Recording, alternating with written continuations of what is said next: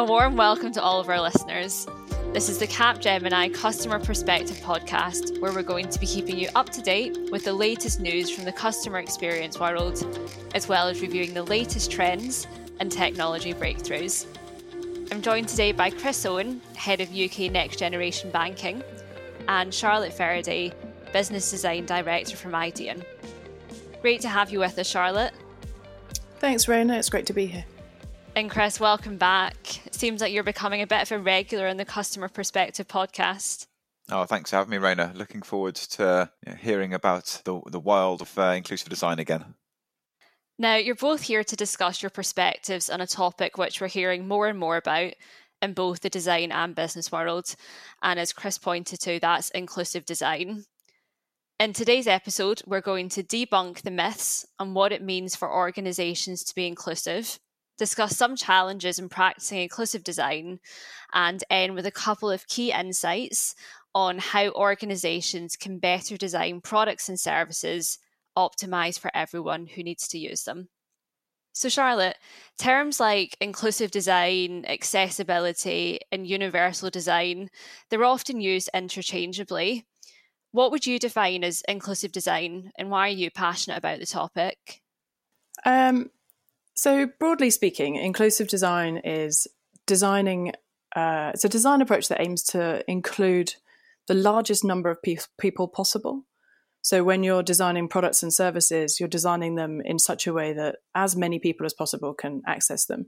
It's been around since the 1970s and it grew out of the um, web accessibility standards movement, but it goes far beyond just accessibility. So, inclusive design is about designing experience with people with a range of needs can use, but it does that by involving them in the process rather than by um, ticking off a checklist of requirements. So the web accessibility standards, it's easy for me to say, um, is is super important, and it makes sure that at a basic level, everything that we design is is accessible. Um, but actually, with inclusive design, what we do is consider the needs of people before we get to that stage. So it not it's not just about making sure that you're uh, color contrast is is good enough for people to be able to read what's on the screen. It's about understanding what actually they need in the first place. Um, it's also it's underpinned by the belief that that by designing for the widest range of people possible, it creates better products and services for everybody. So it ultimately it benefits everyone. I think one thing that's important to call out is that it's not just about um, designing for a range of physical needs. It's also about age, race, gender, mental health, literacy, cultural norms. There's so many things that can impact how somebody interacts with a product or service. Even a slight deviation from what is considered the norm can prevent someone from completing the task they're trying to do. And this uh, can make people vulnerable. One additional thing to note is that um, this vulnerability is contextual. So you often see in big companies, especially in regulated industries, that um, they'll have a segment of vulnerable customers who they treat slightly differently, whether that's by uh, providing different levels of support or different products and services. But the last few months has shown that a slight change in circumstance can suddenly make a huge um, number of people vulnerable. Even outside a pandemic, an unexpected loss of income can quickly spiral into financial vulnerability anxiety. It can even rub up against complex cultural norms. So we can stray in and out of vulnerability, and we need to design experiences that work for all contexts that people come to us in. And Chris, how would you add to that definition? Um, I think that the straying in and out of vulnerability is is a really important, really interesting area. So, data is the new bacon for me in these situations, and um, as a customer, we we have an awful lot of information held by by companies providing us goods and services that they can use to identify and shape experiences when we're in and out of those vulnerable areas. So financial services is a good example of this, where um, we're in a particularly black swan moment where suddenly 10 million people have been furloughed, um, part of the government job retention scheme. They've got huge uncertainty around income, the future, mortgages to pay, bills to pay. These are folks that would never get flagged typically in a in a system on vulnerability because it always looks backwards. It says, you know, what did Chris have any reason to, you know, not not pay his bills, have any have any issues that could cause him to be, you know, vulnerable? But now that's happened, I am potentially, and so therefore using the data in real time to sort of identify and then shape experiences to support those folks and making that the norm across the whole estate, not just somebody that's got a tick box against them as being vulnerable, I think is is really important and um, making that effortless. You know, money is an incredibly emotional topic, and um, supporting folks through that, using the information we've got to them for good, is a really powerful way of using inclusive design in the banking space. Data is indeed the new bacon. Insights there, Chris. now, we all know that we should design products and services that let all users use and access them. But as you both mentioned, this doesn't always happen. So, Chris, in your view, what pre- what prevents organisations from prioritising inclusive design? I think it's two things. So, I think there's a a perceived value in the market of of something like inclusive design, and there's also the heritage of inclusivity, which um, Charlotte talked about earlier. I think the sort of starting point is I think that even design in general can struggle to be prioritized in organizations. And then when you're looking at uh, an even more progressive, you know, view on that in inclusive design, it, it does struggle.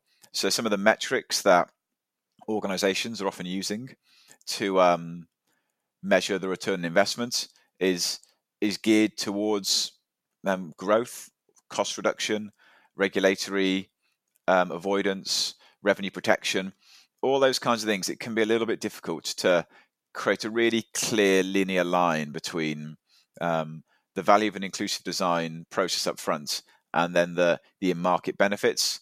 I think they do exist, and I think that um, you can get there, but it's a simpler equation to to look at putting your money into other things. And so inclusive design is, is going to be part of discretionary budgets, and therefore it, it needs to be able to stand up against other initiatives and refining those metrics, being better at linking um, the the value in market back to the investment up front. I think is is really crucial. Some organisations do it really well, others others struggle, and I think that one of the reasons they do struggle is where they've got that heritage view where it's a regulatory compliance consideration.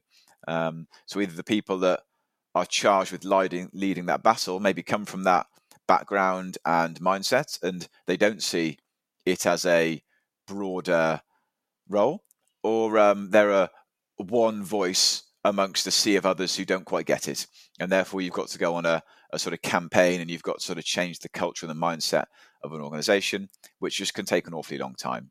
But I do think this tide is turning. You're starting to see market impact on these things. So the the Facebook boycott recently, I think, is a really good example of where an organization had maybe not taken a view around inclusivity and diversity, which it could have done, and very, very quickly saw an immediate bottom line impact. And I'm sure that scarring will will have affected the culture there and will have changed the way they see and prioritize inclusivity. And big examples in the world like that could could maybe help turn others' views around to it as well, which would be great. And what blockers have you identified, Charlotte? Uh, I think there's a couple of things that can be blockers. One is always going to be cost. There's a mindset that inclusive design is about designing for a minority of customers with special needs. But actually, even if we're only talking about people with physical impairments, the numbers are huge. In the UK, there are 7 million people of um, in the working age who have some kind of disability. Um, and actually, once you expand inclusive design out to include that that broader definition of basically anybody who wants to feel welcomed by your product and service and feel like it's been designed with their needs in mind, then it's really it's not about a minority; it's the majority of the population. There's also a sense that if you're designing for people with specific needs, that you'll have to compromise the core experience for the rest of your customers. But history's shown that this this just isn't true. The OXO Good Grips range is a great example of something that's designed for people with arthritis. That's fundamentally just great design and has been a huge commercial success for OXO. Um, I have far too many of their products in my kitchen. So, we're all acutely aware that we are living in a challenging time and that cost, which Charlotte you spoke about just there, that remains top of mind for many. So, Chris, considering that, why should inclusive design be prioritised? I think that the the fundamental reason is that it's it is good for the organisation. I think it will provide them a stronger return on investment and um, more sustainable growth. I think there's four key trends that that drive that. So you're seeing consumer behaviour and demand changing rapidly. We require much more personalisation. I think that drive for personalisation and goods, services, experiences being shaped around our wants and needs using data and information can only be a good thing for inclusive design because it it broadens it sort of shortens that gap between what is needed for great inclusive design and what is needed for great design. And I think that's going to be a really big driver. I think you're seeing a regulatory driver there where companies will want to prioritize inclusivity and diversity because they have to. They don't want to fall foul of regulators, and you're seeing regulators taking an increasingly dim view on organizations that don't prioritize those those pieces. Linked a little bit to the demand, but the sort of tech advancement is making it so much easier to to shape and deliver experiences that are tailored and inclusive for all. That there's a why wouldn't you do this question when the cost is the same or you know very similar. You know what you need to get back in terms of a return is is reduced, and therefore you're also going to see more and more prioritized because the cost of doing it is less. And I think there's always the threat angle. You will see folks coming in and eating other people's dinner if they don't step up to the plate. So if organizations aren't prioritizing inclusivity, they are going to fall foul of that. And one of the reasons for that is the demographics of the sort of Western population, where a lot of the organizations we're talking about will be looking to sustain and grow their businesses. You've got um, you know, 50% of the UK population is over 50.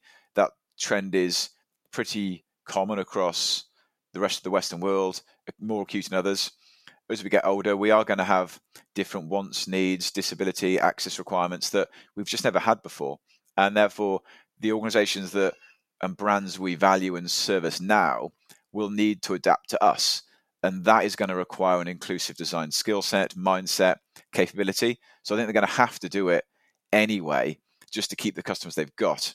And um, you know, a really good example of that sort of globalization challenge as well is as you if organizations going to sort of maintain and compete in a global economy, that diversity is really key. So things like Face ID have got really interesting histories on this, where they were predominantly built for Caucasian um, users, and then when you sort of took the same technology and tried to drop it into Japan or Israel, it just failed because it it couldn't recognize the users because it hadn't been designed for that you know, more diverse user group when it was when it was built. And particularly in the biometric space that led to a massive uh, drive of really creative market leading biometrics coming out of Israel that sort of took over the world market and became the market leader. So by not doing that design for all in the first space the, the new entrants around face id lost the market because um, they they didn't they create an opportunity for other companies to come in and, and overtake them basically that's really interesting chris and charlotte coming back to you beyond the increased OXO market share based on your love of their good grips what do you think the roi of inclusive design is so um, I think it's been really interesting. We're definitely seeing a shift in the conversations we're having. So inclusive design used to sit firmly with heads of vulnerability or diversity and inclusion teams. But more and more, we're talking to a broader range of stakeholders. To support those conversations, we've been developing new tools and frameworks to identify and measure the business impact of inclusive design, because actually, that's why people are going to prioritize it at the end of the day. At, at a very base level, the business benefit is obvious. If you're designing services that more people can use, then your addressable market is bigger. It's a it's a no brainer particularly in a world where consumers are increasingly choosing purpose and values driven organizations. It's it's increasingly important. Also, I think uh, what Chris was just saying about the Face ID technologies. One thing that's um, fairly well proven is that if you if you do the inclusive design work at the beginning, it's way way cheaper than then trying to retro- retrospectively fix what you've done. So either somebody else will come in and eat your lunch and you'll have missed your opportunity, or you'll spend a huge amount of money doing workarounds that you wouldn't have had to do if you'd um, done the thinking and the work and involved the right people in the first place. So it seems as though there's a real business case for inclusivity, certainly from a customer and end user perspective. What opportunities do you think exist internally for organizations that are looking to practice inclusive design principles? I think that um, internal design often lags behind the curve. So companies tend to get things right for their customers first and then turn their gaze internally. But actually, it's super important for organizations to design their workplace processes with the same attention to inclusivity that they might extend to their customers. If you think about how often most consumers interact with their favorite products and services, it's probably a handful of times a week maybe once a day if it's a, a, really high engagement product. But we use our work tools all day, every day, and they can have a major impact on people's well-being.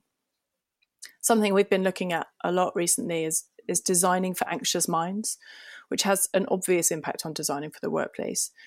The fixes don't have to be complicated either. We've developed a set of inclusive design experience principles, things like reducing ambiguity, giving people enough time to complete tasks, offering support as part of the process.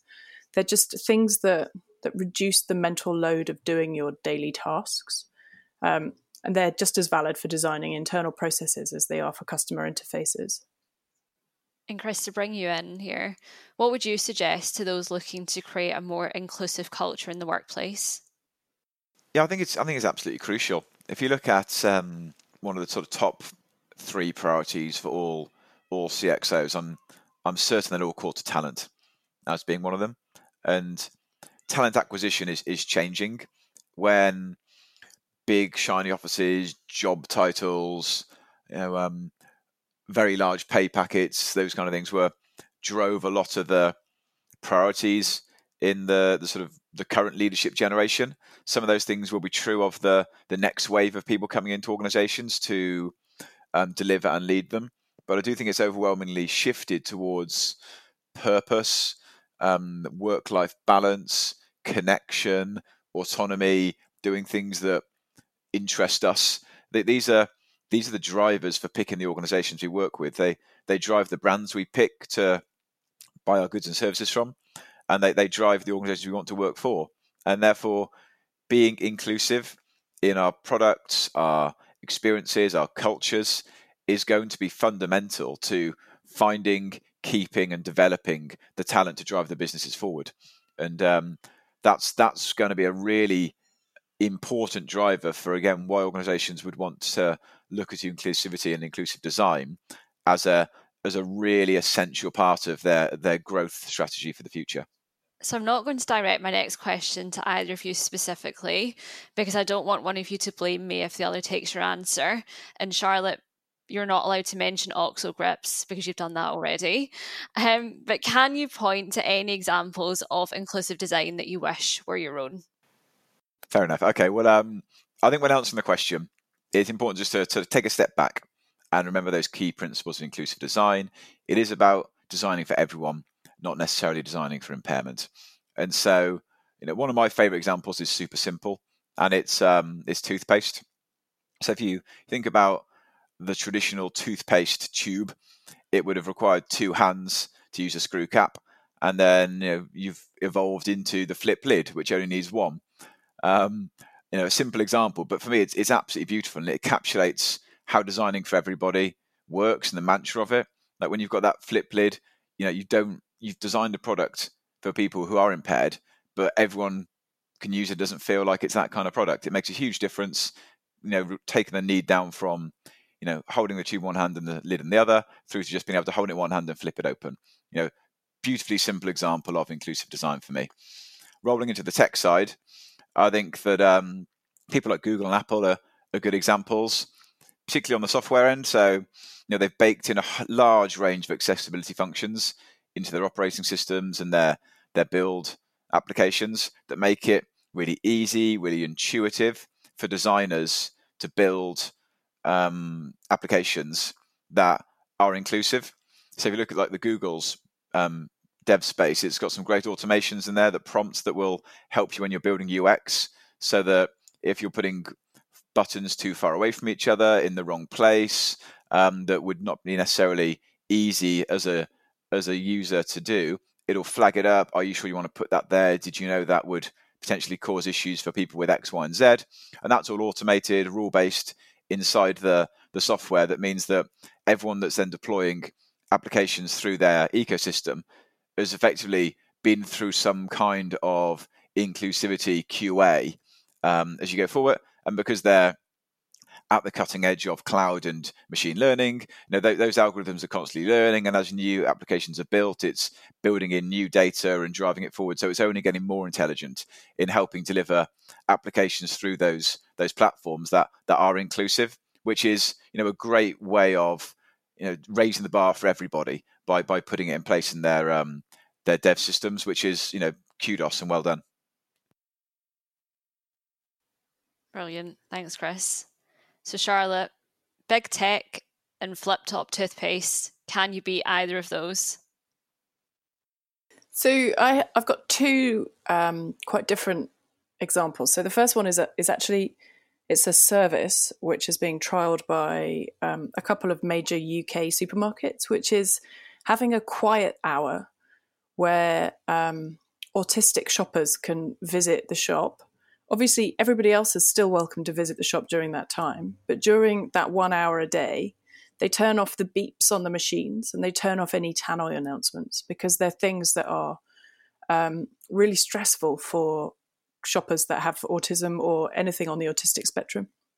So it's a really, again, it's a really simple thing that they've changed. They haven't had to spend any money on it. it it's not something that is going to cost them anything or limit the number of customers that can can experience the shop. It's just uh, it creates a safer place for those more vulnerable customers to visit. Um, they've been they were trialing it pre-lockdown. I think during lockdown they've had other things on their mind, so I don't know yet whether it's going to be rolled out um, UK wide as a permanent thing. But it was a trial that was going really well last year. Um, the other example is a digital one, and it's also it's slightly cheeky because it's um, a project that we worked on. But last year we did a piece of work for British Gas, which I think is another great example of how a tiny change can have a big impact. We were working on the uh, experience of submitting a meter reading, and there was an option in the existing journey that hardly anybody used, which was that you could submit a reading without logging in. The initial thinking was that we could clean up that bit of the interface and make it more secure. But actually, what we learned during the process um, was that the tiny number of people who were using that feature were carers. And that only came out because the team at British Gas do, um, they have fully embedded in inclusive design into their um, practice. So it just, they, they discovered it because that's the way they work. Whereas actually, I think in many organizations, they wouldn't have come across that feature because they wouldn't have been speaking to the right people to understand who was really using it. Um, so having worked out who was using that feature, it was then a really uh, there were some really clear but quite simple things that we could do to actually reduce the. There was a slight security risk of people log uh, submitting a meter reading without logging in. So we just changed the copy on the page to make it clearer what that was for. So rather than it just saying submit a meter reading without logging in, changed it so that it said, are you submit- submitting a reading for yourself or for somebody else? um, that reduction in ambiguity meant that uh, more people who are in that position of being carers for vulnerable people knew that actually they were allowed to do that because some people felt quite hesitant about doing it. They weren't sure if it was a bit dodgy for them to be submitting a reading. But it meant that the vulnerable people didn't need to do it themselves. They didn't need to engage online if it was something difficult. They also didn't need to share their account details with anybody else. So it was kind of a win win in terms of reducing a sort of a slight security risk, um, making it clearer what it was for as well, so that the people that were using it felt more confident in using it, and it made it less likely that other people would use it just because they were too lazy to log in. Um, and it's been a, a really effective change. But I think it's a really good example of how a really tiny change can make a big difference. But you're only going to identify that if you're speaking to the right people in the first place some really meaningful examples there from both of you and I think it just goes to showcase the power of inclusive design and, and the impact that it can have. We're coming to the end of our podcast, but just before we go, for anyone that's feeling inspired to begin their inclusive design journey today, which I'm sure they will be, Charlotte, what would be your advice? Uh, I'd say that for anyone who wants to know more about inclusive design and how it can help design more customers into your business, head over to the Idean Inclusive Design microsite. You can find it at vulnerability.idean.com. And if you want to get started being more inclusive and would like some help, we offer a couple of mini engagements to help people work out where to start in their organizations. So, the first thing we could do for you is an inclusivity audit. So, we can look at your existing products and services, make recommendations for ways you could better meet the needs of your customers. We've also created a game called Cards for Humanity. This started out as a physical card game, but actually, we've um, now made a digital version, so it's now available online or will be very, very soon. Um, Cards for Humanity helps teams build empathy for the people they're designing for. And it's actually a really helpful shortcut so that um, as long as you have some insights about your customers, you can use Cards for Humanity to expand that out to different people with different needs sets because it randomizes collections of traits. It's also really good fun. It's a great um, idea generation tool and we've uh, can run workshops to support that. So if you want a facilitated Cards for Humanity session to get your to help your teams get the most out of what they're doing, then uh, yeah, just get in touch. And Chris, I'll come to you for some closing thoughts. Yeah, I'd, I'd recommend anyone in an organisation that's in a leadership role that that thinks I want to do more. I want to sort of drive more inclusivity into our offerings. I want to make this a a more inclusive, more beautiful place to work, I'd I'd say the starting point is engagement. It's just get out there and and create an energy and make it a topic. You know, we, we learn in life by doing things. And I think things like hacks are a great way of bringing the organization together, getting people aligned around a, a theme, which could be inclusivity, and just have and just change, trying to change things. Have a go at building building things with teams, get people together, having a go at aligning on inclusivity and seeing where it takes you. Those ideas can then be sponsored, they can drive through the business. You could you know, create a challenge that allows you to um, shape the next offering we're making into the market. It could be making a change internally, but to a certain extent, the out the output is is less important than the the mindset and the cultural shift you're making in the business that gets people caring and focused and enthused by inclusivity, and that can only be a good thing. A huge thanks, Chris and Charlotte, for joining us today and for sharing your insight. A quick reminder that you can subscribe to the Capgemini Customer Podcast using your favourite podcasting app, for example, SoundCloud, Apple Podcasts, or Spotify. And please do join us for our next episode, where we'll be joined by our digital marketing team as we explore the future of social media marketing. Until then, thanks for listening.